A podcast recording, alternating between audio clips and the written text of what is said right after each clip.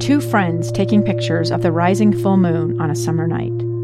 Two teenage kids doing what teenage kids do. When a stranger with a gun and a death wish changed everything. It was violent, it was senseless, and I will never understand it. I will never accept it. I'm Amy Donaldson, and unfortunately, we're all too familiar with stories about how violence shatters lives. But what we rarely see is how they are rebuilt. In a new podcast, The Letter, we relive tragedy, but only so we can hear the rest of the story the struggle to reclaim lives, the realities of grief, and the possibilities of forgiveness. I believe in miracles. Sometimes I thought, there are no miracles. Yeah, there are, and this is a big one. Follow the letter at theletterpodcast.com or wherever you get your podcasts. Utah's best athletes count on flexibility, speed, strength. And the Jazz pick up their 22nd assist. So they count on University of Utah Health. Royce O'Neale puts this game away. And so can you. Leading doctors, a world-class environment, award-winning innovation, care to be great. 14 unanswered by the Utes. University of Utah Health, caring for Utah's best and yours. Schedule your appointment now at uofuhealth.org slash care to be great. Joined now by Jaxson Robinson, one of the new members of this BYU basketball roster. And Jaxson, you uh, joined this BYU team uh, coming from two SEC programs, Texas A&M and, and Arkansas. Let's go over your path to, to being part now of this BYU family. Uh, for, for our listeners, uh, your hometown, I believe, is in Oklahoma. Uh, just maybe lay out your your early days of, of your basketball career. Um, yeah, so I mean, I started out in Ada, Oklahoma, my uh, freshman year of high school. Uh, I was there all three years. Um, my third year or second year summer, uh, I played for Team Griffin, and that summer is kind of when all the recruiting started for me. Uh, became a four star, things like that. Um, and then I left and decided to go to Texas A&M a year early, um, which was a challenge. I was 17 as a freshman going in, um, and it was a tough year. We didn't do too good in the SEC, um, so I decided to transfer, and I went to Arkansas, gave another shot. Um, Coach Muss believed in me. Uh, we won a whole bunch of games, got to Elite Eight. Uh, it was a good experience, but I mean, I was looking for a bigger role, and I felt like Coach Pope gave that to me, so I'm excited to be here.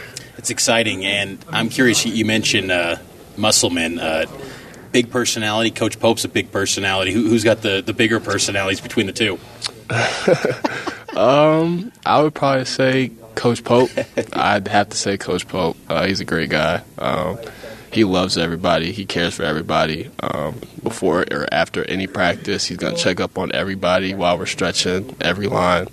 Um, just make sure everybody's doing good. Make sure they don't need anything. Um, I mean, he's just a great guy all around, and couldn't ask for a better coach. When you were uh, coming out of the portal, when you when you entered uh, that, that portal uh, left or leaving Arkansas, who were along with BYU some of the schools that that you were considering?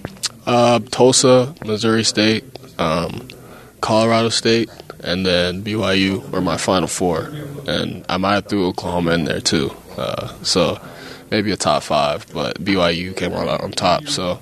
And what did you like about BYU uh, from the visit, and just what what appealed to you about this place? Um, like I was kind of saying earlier, Coach Pope. That was the big thing for me. Uh, he believes in me. His staff believes in me. Uh, so it's just good having a staff that really believes in my talents and uh, will let me grow.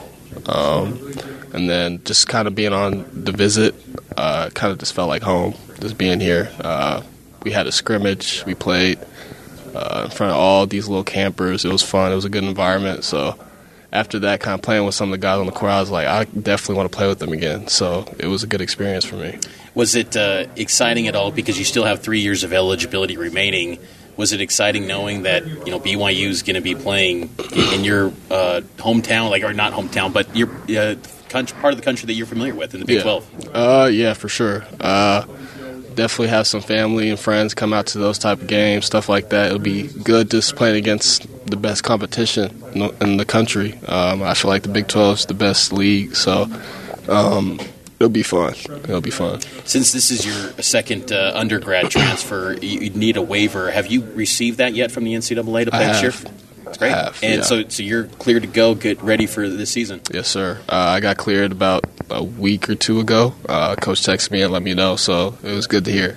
And uh, so, so what's now that you've got that in the rearview mirror, you got that waiver. Uh, what's the expectations then? I mean, are you looking at this as a chance to maybe be in this starting lineup potentially on opening night?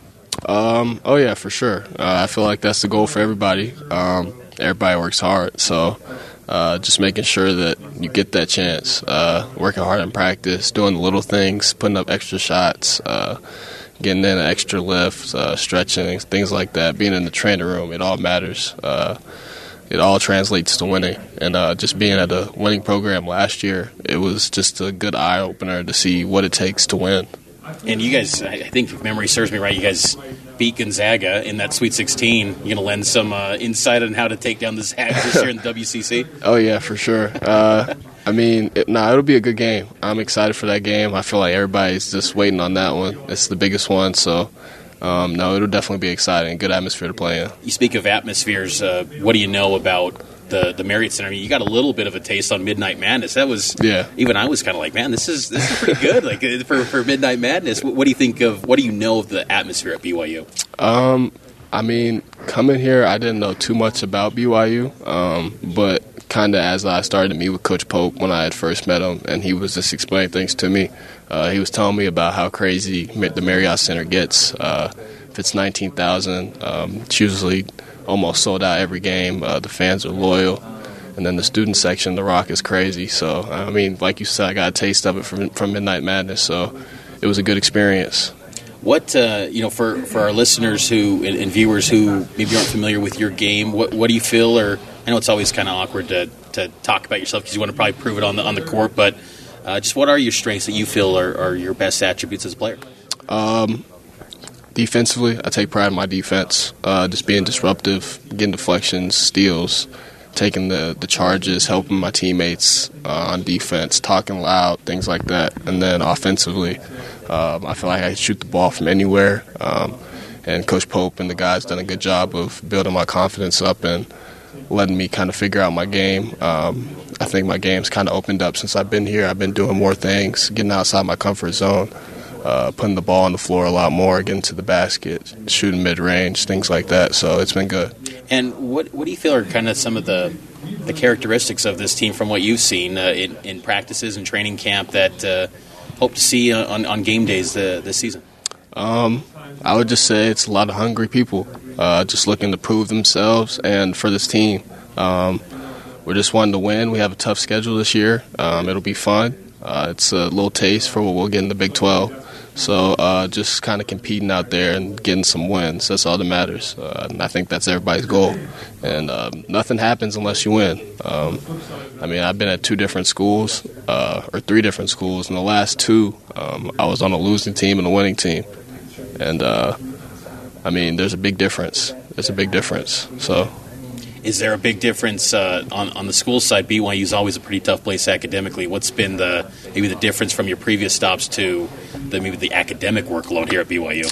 Um, I won't lie. Uh, my first like week or two here, I I was kind of letting the, the schoolwork catch up to me. Uh, it was getting tough, but I I mean I asked for help. Um, so we got some tutors to help me out and things like that. Um, but now it's kind of getting a little bit easier for me. Uh, just the workload with all the schoolwork and then practice stuff like that. So it's been good. That's great to hear. Uh, what, what's the major? Uh, communications. Awesome. Communications. Good, good deal. And uh, uh, and is there any uh, guys on the on the team that you've? I mean, you're probably close with with a lot of the guys, but maybe uh, some guys on the team that you forced, formed uh, clo- clo- close bonds with uh, so far this season. Um, I would probably say my roommate, uh, Rudi Williams. Um, he's a great guy. Uh, he's a vet, so I'm definitely listening to anything he tells me. Um, he's a good, great leader. Um, he loves everybody, so it's just good to have somebody like that on our team. And then uh, Noah Waterman, um, transfer from Detroit Mercy, so he can shoot it. Uh, his length is crazy. He's got a ton of upside. I'm excited to play with him on the court and just kind of get going. But those two are my guys. Those two are my guys. And you know, you bring up Rudi about his leadership. I, was going to ask you about Rudi because uh, uh, he, he, does seem like he has a, a, presence. Just watching that first day of practice back in September and at Midnight Madness, uh, it, it, it, seems like he's is he kind of the guy that, that leads this team right now. Um, I think he does a good job in leading in, in some ways. Uh, I wouldn't say that there's only one guy that leads this team. Uh, I feel like there's a lot of guys that kind of lead in different ways. Um, everybody has their different ways of leading and uh, kind of getting their point across. So um, just kind of making sure that you're listening to everybody and taking all the information in. Um, everybody's kind of been in a different spot, so um, especially the vets. So it's just good to have their experience and kind of listen to what they have to say.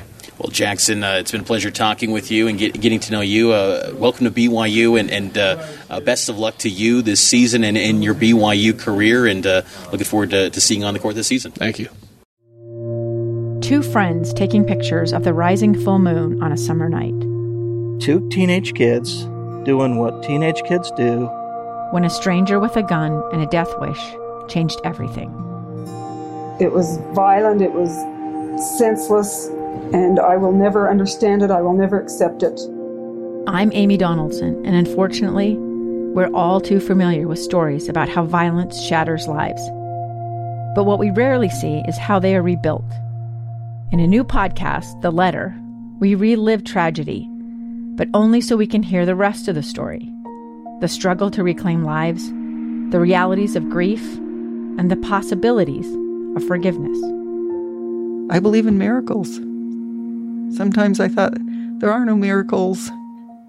Yeah, there are, and this is a big one. Follow the letter at theletterpodcast.com or wherever you get your podcasts.